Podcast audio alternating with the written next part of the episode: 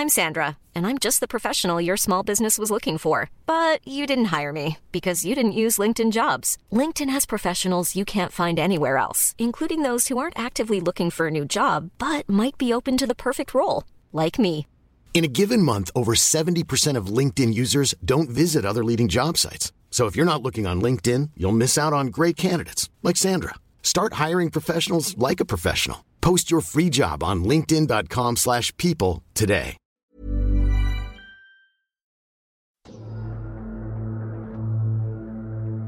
Aswang sa Semana Santa. Dugo ng deboto.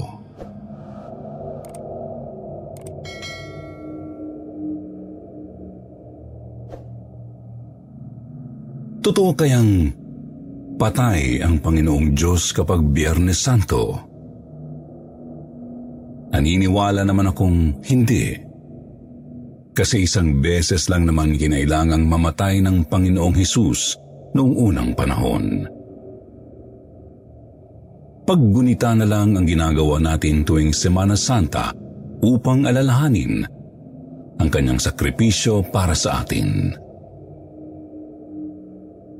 Nagkaroon lang ako ng konting agam-agam nang minsang makaharap ko ang isang nakakikilabot na nilalang sa mismong banal na araw.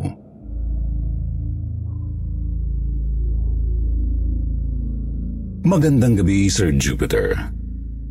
Tawagin ninyo na lang akong Makoy. Taga rito sa Pampanga. 90s nang mangyari itong ikakwento ko. Noong una akong sumabak sa pagpipinitensya. Masakit at mahirap ang pinitensya ng mga namamanata tuwing Biyernes Santo, Sir Jupiter.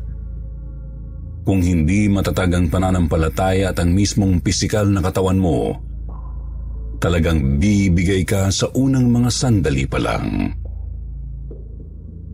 Susugatan ka sa likod tapos maglalakad ng napakalayo habang hinahampas-hampas ang duguan mong balat.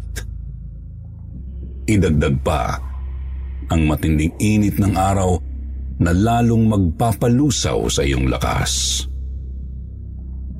Masakit at mahirap. Higit pa sa inakala ko noon bago ako sumabak. Kaya naman noong unang beses kong lumahok talagang halos bumigay na ang katawan ko bago pa man ako matapos. Tiniis ko lang kasi gusto kong matupad ang panata ko sa may kapal. Nang matapos ang prosesyon, agad akong dumiretso sa isang malapit na ilog para magbabad. Nakagawian na rin kasi yon ng mga sumasali. Subalit nauna ako sa kanila noon at doon ako nagtungo sa medyo tagong bahagi ng ilog. Kasama ko ang nakababata kong kapatid na si Mercy. Pero umalis din siya para kumuha ng maiinom kong tubig. Sabi ko naman sa kanya, bumalik siya agad kasi nanghihina pa talaga ako. Nang magbabad na ako sa mababaw na bahagi ng ilog, may narinig akong kaluskos. Hindi ko agad natukoy ang pinanggalingan kasi napakabilis lang nitong nawala. Gayunpaman, napansin kong biglang nagsili para ng mga ibon mula sa isang malapit na puno ng talisay at lumipat sa mga punong nasa kabilang dako ng ilog. Hindi ko lang yon pinansin, kako baka may kung anong hayop lang na ikinatakot ng mga ibon. Subalit ilang segundo lang ang lumipas. May narinig na naman akong kaluskos. Natukoy kong galing ito sa paanan ng puno ng talisay na napaliligiran ng matataas na mga damo. Bigla akong kinabahan sa kung anong dahilan. Pero inisip kong baka dala lang ng pagod sa pagpipinitensya. Gayon pa man mayat maya ko nang sinusulya pa ng bahaging yun ng damuhan. Tinutulak kasi ako ng kalooban kong suriin kung anuman ang naroroon. Nagpatuloy ako sa pagbababad sa ilog, Sir Jupiter. Pagkalipas ng ilang minuto, bigla akong napalingon sa may panan ng puno. Kasi may naramdaman na naman akong naroroon. Nanlaki ang mga mata ko dahil may nakita akong anino ng isang napakalaking hayop sa puno. Mabilis itong nawala. Mistulang nagtago sa likod ng talisay. Pero malinaw na sa akin ang aninong yon kaya't lalo akong kinabahan. Hindi kasi siya mukhang kalabaw pero halos ganoon ang laki hugis aso ang bandang nguso at mga tenga. Pero hindi ko sigurado kung anino lang yun. Natakot ako kasi baka mabangis na hayop yun at bigla akong sakmalin. Amoy dugo pa naman ako dahil sa malalaki kong sugat sa likod. Hanggang sa naramdaman ko ulit ang panghihina ng katawan ko tapos bahagyaring nahihilo. Dahan-dahan akong umahon habang nagpapalinga-linga. Sinusubukang tanawin kung paparating na ba si Mercy, subalit sadyang hindi ko kinaya ang masamang pakiramdam, Sir Jupiter. Umikot ang paningin ko at tuluyang sumubsob ang mukha ko sa may putik sa tabing ilog. Hindi ko alam kung gaano ako katagal nawalan ng malay. Basta, Pagkagising ko, napansin ko na lang na may tumabi sa akin kung anong hayop. Medyo mainit ang kanyang katawan at napakaraming balahibo. Nasa isip ko, baka aso. Kasi ramdam kong dinidilaan niya ang likod ko. Pero nang idilat ko ang mga mata ko, nahintakutan ako nang makita ang isang napakalaking itim na aso sa tabi ko at bahagyang nakadagan sa likod ko. Kasing laki ng kalabaw o baka tapos kasing itim ng uling ang makapal niyang balahibo. Hindi ko makita ang kanyang mukha dahil nasa likod ko ito at tuloy-tuloy lang siya sa pagdila sa sugat ko. Gusto kong itaboy at baka maimpeksyon ang mga sugat. Ang kaso, hirap akong igalaw ang nanghihina ko pang katawan at bahagya pa rin akong nahihilo.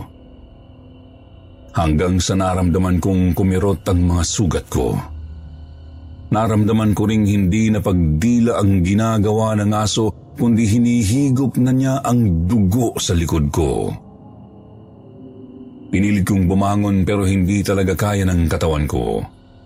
Pinilit kong lumingon kahit medyo masakit pa rin ang bandang balikat ko at tuluyan akong nahintakutan sa nakita. Sir Jupiter, mukha ng tao ang nakita ko. Katawan ng aso pero mukha talaga ng tao yun. Napasigaw ako bagamat agad ding naputol dahil kumirot ang likod ko. Dahil sa ginawa ko, Napalingon sa akin ang kung anumang nilalang at nagkatitigan kami ng pula niyang mga mata. Sumigaw ako ulit. Ngunit namigla ako nang sinabi niyang, Huwag kang mag-alala. Hindi ako pumapatay ng tao at kumakain ng laman. Doon ako tuluyang nanginig sa takot, Sir Jupiter. Kumpirmadong aswang ang kasama ko Oo, hindi niya ako pinatay o nilapa, pero hinigop niya ang dugo ko. Yun marahil ang dahilan kung bakit lumala ang panghihina ko ng magising. Tuloy-tuloy ako sa pagsigaw habang pinipilit siyang itaboy gamit ang braso kong walang lakas. Hindi naman siya bumibitiw sa pagtitig sa akin habang dinidilaan ang dugo kong napunta sa kanyang pisngi. Inisip ko noong Katapusan ko na talaga, lalo't hindi naman ako naniniwalang hindi niya ako papatayin. Subalit nagulat na lang ako nang biglang umalis at kumaripas palayo ang aswang. Nang makalayo siya sa akin, nakita ko pa siyang nag-anyong tao bago naglaho. Ilang sandali lang nakita kong dumating si Mercy kasama si tatay. Tapos nawalan ulit ako ng malay. Nang magising ulit ako, nasa bahay na ako, Sir Jupiter. Kinuwento ko sa pamilya ko ang nangyari. Hindi naniniwala si Mercy sa halip pinagtawanan pa ako ng magaling kong kapatid. Pero si nanay at tatay, naniniwala sila sa akin dahil totoo raw talagang may mga kakaibang nilalang sa paligid. Dinala rin nila ako sa albularyo para makasiguradong ayos lang ako. Naging maayos naman ang kalagayan ko matapos ang ilang araw, Sir Jupiter. Hanggang ngayon, nagpipinitensya pa rin ako tuwing mahal na araw.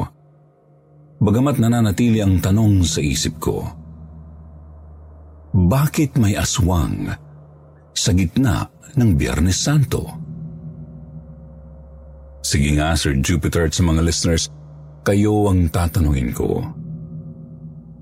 Bakit may mga nilalang pa rin ng dilim na nakukuhang lumabas kahit mahal na araw o Semana Santa? Maliban sa Pasko, ito na ang araw na itinuturing nating sentro ng ating pananampalataya, hindi ba?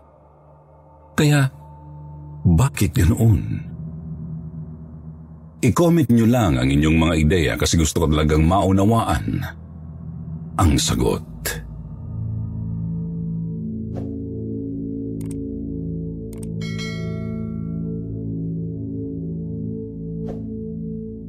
Burol ni Lola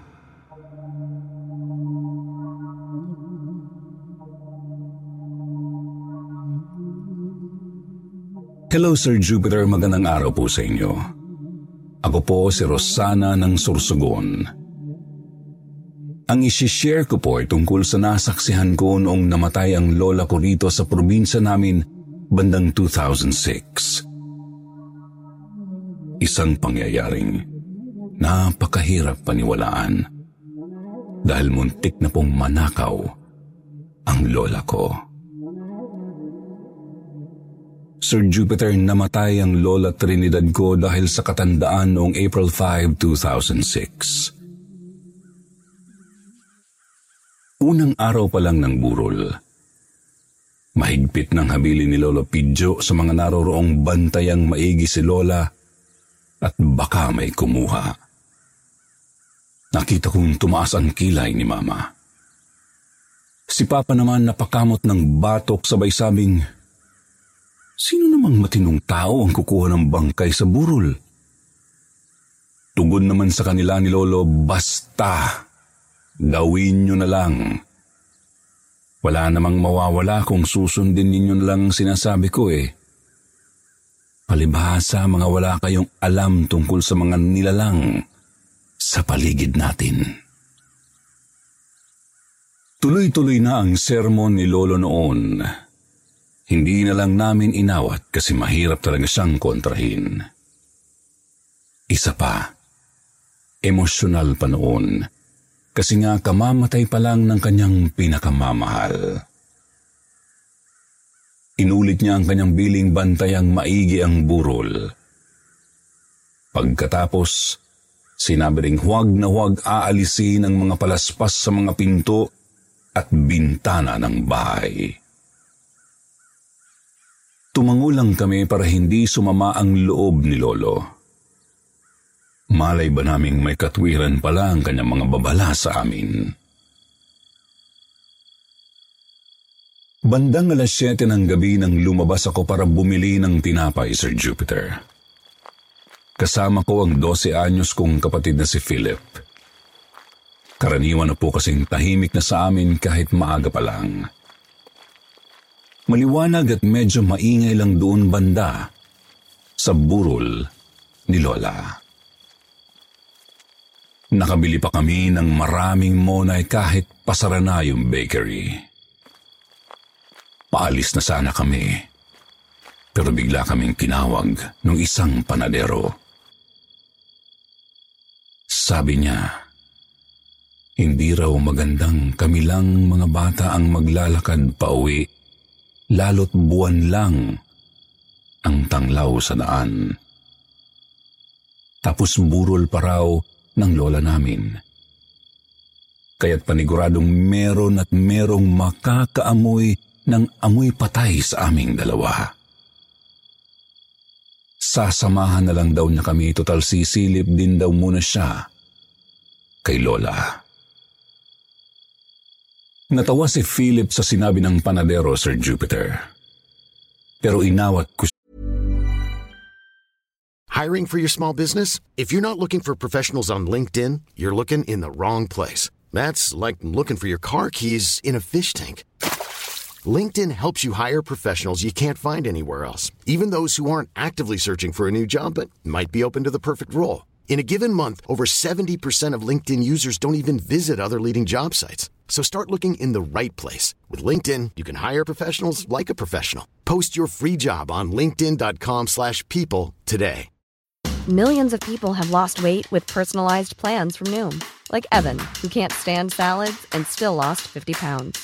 Salads generally for most people are the easy button, right? For me, that wasn't an option. I never really was a salad guy. That's just not who I am. But Noom worked for me. Get your personalized plan today at Noom.com. Real Noom user compensated to provide their story. In four weeks, the typical Noom user can expect to lose one to two pounds per week. Individual results may vary. siya kasi kinabahan ako sa narinig. Hindi ako komportableng maglakad sa dilim. Pakiramdam ko, may nag-aabang sa aming hindi namin nakikita. Naglakad na rin kami noon, Sir Jupiter. Nauna kami ng mga tatlong hakbang habang nakasunod ang panaderong si Kuya Ekoy. Noong una, payapa pa ang lakad namin. Subalit nang mapadaan kami sa ilang puno ng santol, sinabi ni Kuya na lumiko kami at mag-iba ng daan. Nagreklamo agad ang kapatid ko kasi mapapalayo kami. Maliin namang sumagot si Kuya Ekoy ng, Basta, gawin nyo na lang kung ayaw nyong mapahamak. Nabigla ako sa bahagyang pagtaas ng boses ng panadero.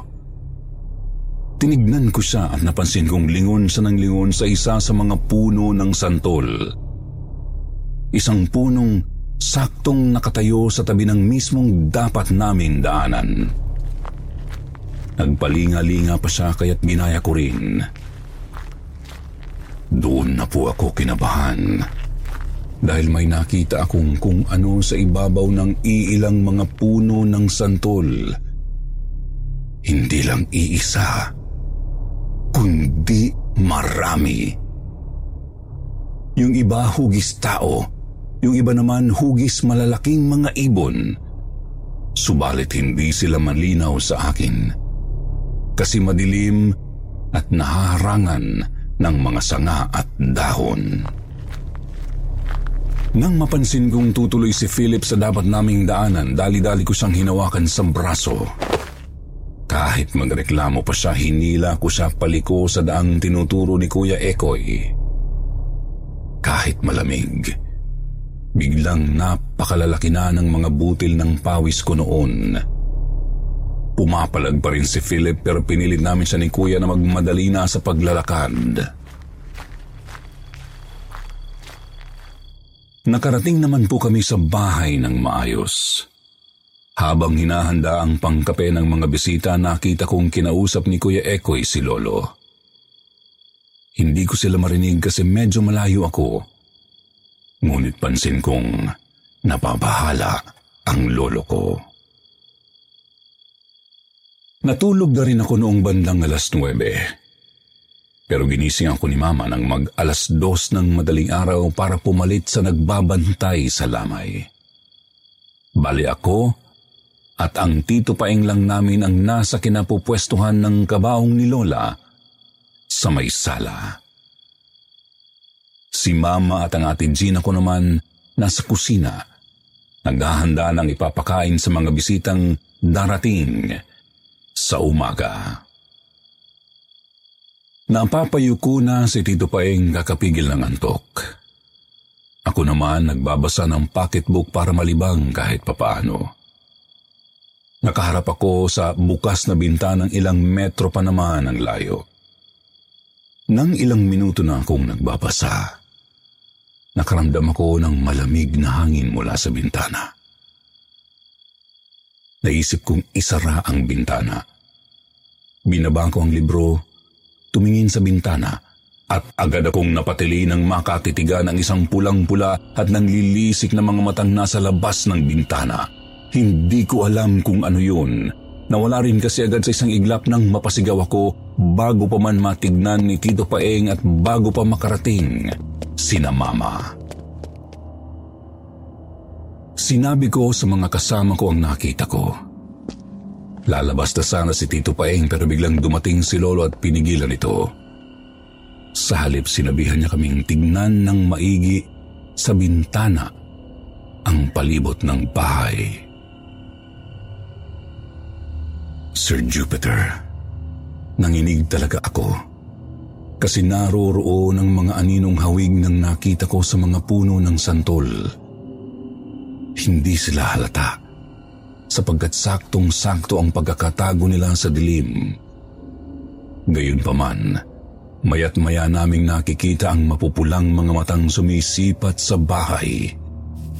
May mga kaluskus din, tila ba nagpapalipat-lipat sila ng pwesto at tuluyan kaming kinilabutan sa sinabi ni Lolo. Yan ang sinasabi ko sa inyo, mga aswang na balbal. Pakay nilang kunin ang bangkay ni Trinidad.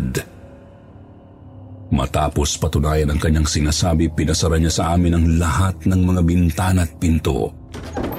Binilinan niya ulit kaming huwag na huwag tatanggalin ang mga palaspas sa pinto, bintana at altar. Bagay na talagang tinandaan namin, Sir Jupiter. Ngunit sadyang mapagbiro ang kapalaran.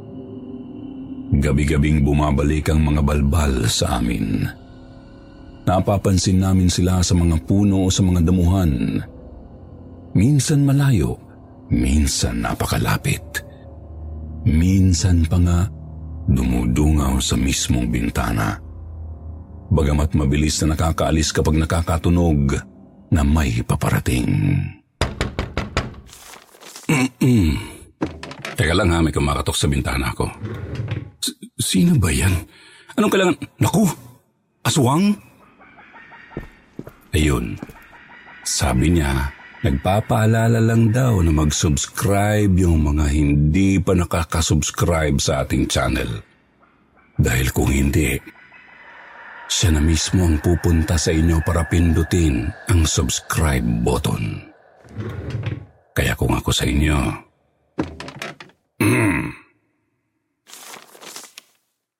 balik tayo sa kwento. April 8, 2006 nang dumating ang tita Lorena ko galing Albay, Sir Jupiter. May sama ng loob sa kanya si Lolo kasi nakipagtanan ito ng walang basbas ni na lolo at lola. Kaya nagkulong si Lolo Pidjo sa kanyang kwarto noon. Nakita ko namang nalungkot ang tita ko pero ayaw talagang lumabas ni Lolo.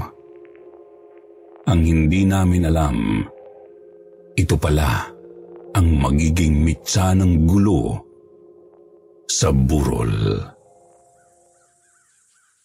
Kinabukasan po kasi noon April 9, linggo ng palaspas. Nagising na lang akong nagtataka kasi wala na ang lahat ng mga palaspas sa buong bahay. Ang sa altar, ang sa bintana, at ang sa pinto, wala. Kahit nga ang mga nasa pinto ng mga kwarto, wala rin. Maski ang bagong dating kong tita, wala rin sa bahay. Nagsalita naman si Tito Paeng at kinabahan ako sa kanyang sinabi. Naku! Baka si Lorena ang kumuha ng mga palaspas, ipapasunog niya siguro sa simbahan tapos magpapabindisyon ng bago. gawain na namin yun dati pa lang eh. Nabulunan ako sa naisip ko, paano kung pasukin kami bigla ng mga balbal dito sa bahay? Anong gagawin namin? Nagpresenta si Tito Paeng na sundan si Tita Lorena sa simbahan. Baka sakali rin daw makabili ng benditadong palaspas at makauwi agad. Sinara naman namin ang lahat ng mga bintana sa bahay, bagamat hindi namin pwedeng isara ang main door para sa mga bisita. Bandang alas 8 ng umaga nang dumating ang nasa pito o walong mga bisita, Sir Jupiter. Nagluluto si na mama sa kusina noon at ako lang mag-isa ang nakabantay kay Lola. Hindi ko kilala yung mga dumating. Pero inisip kong baka mga kakilala ni na Lolo. Kaya hinayaan ko lang silang sumilip kay Lola. Tapos inaya kong maupo habang naghihintay kina mama. Inobserbahan ko sila kasi nga hindi sila pamilyar. Pansin kong hindi mapakali yung ilan sa kanila. Palingon-lingon at pasimple akong tinititigan. Dalawa rin sa kanila ang sumilip sa kabaong ng ilang minuto tapos parang naglalaway. Tatanungin ko na sana yung isang nakaupo kung sino sila, ngunit naunahan ako nito at humingi ng tubig. Sa totoo lang, kumakabog na ng bahagya ang dibdib ko noon, Sir Jupiter, kaya naman tinawag ko lang si Mama mula sa sala. Sabi ko, may nanghihingi ng tubig. Nilingon ko naman yung bisitang nakiusap at napansin kong kumunot ang kanyang noo. Hindi na talaga maganda ang kutob ko noon. Ang kaso, tinawag naman ako pabalik ni mama at sinabing ako na lang ang kumuha total saglit lang naman. Napakamot ako ng batok. Lumingon ulit sa nakiusap ng tubig at nakitang napangiti ito ng bahagya. Umalis ako ng sala, Sir Jupiter. Halos tumakbo na ako papuntang kusina at dali-daling kumuha ng tubig. Nagtaka naman si na mama sa ikinikilos ko kaya sabi ko, may kakaibang mga bisita kasi kaya ayokong iwan si Lola doon. E kayo naman talagang pinapunta niyo pa ako rito. Nagulat si na mama at ate Gina sa sinabi ko.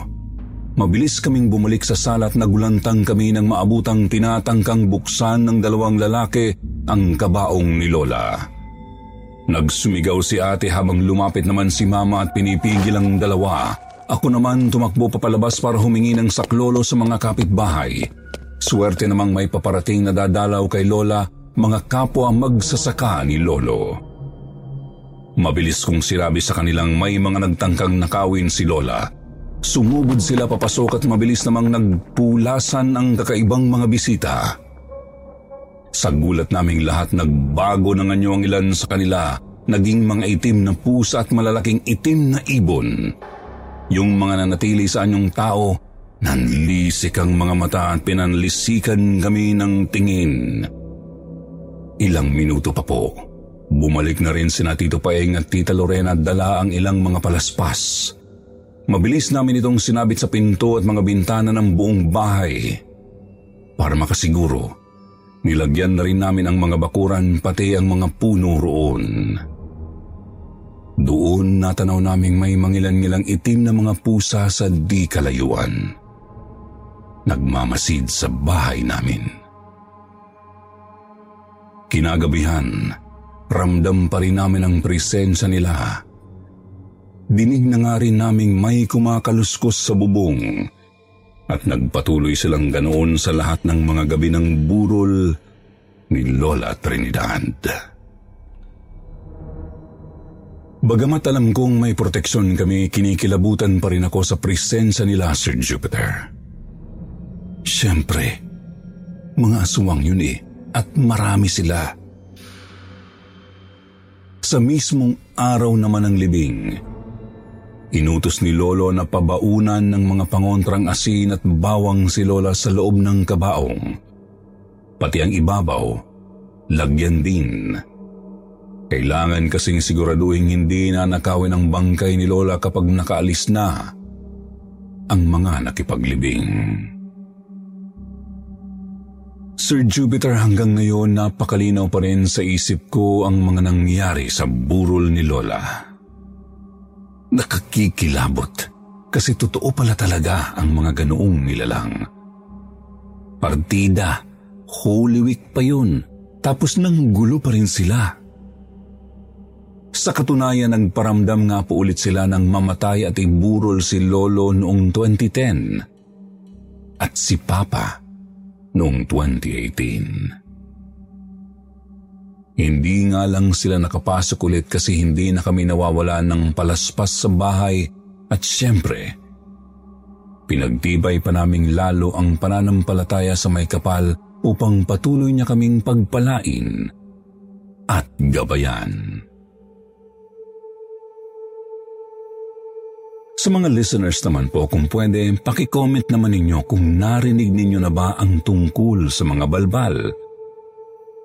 O baka naman kayo mismo may karanasan din ganito, share naman po ninyo yan. Kasi gusto kong malaman kung paano ninyo sila itinaboy. Palitan tayo ng ideya at kalaman para makatulong sa mas marami. Hanggang dito na lang po at maraming salamat.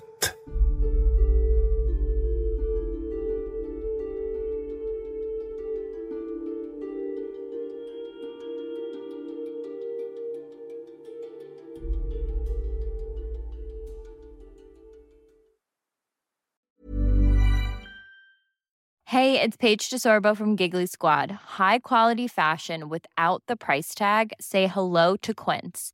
I'm snagging high-end essentials like cozy cashmere sweaters, sleek leather jackets, fine jewelry, and so much more. With Quince being 50 to 80% less than similar brands. And they partner with factories that prioritize safe, ethical, and responsible manufacturing. I love that. Luxury quality within reach. Go to quince.com slash style to get free shipping and 365-day returns on your next order. quince.com slash style.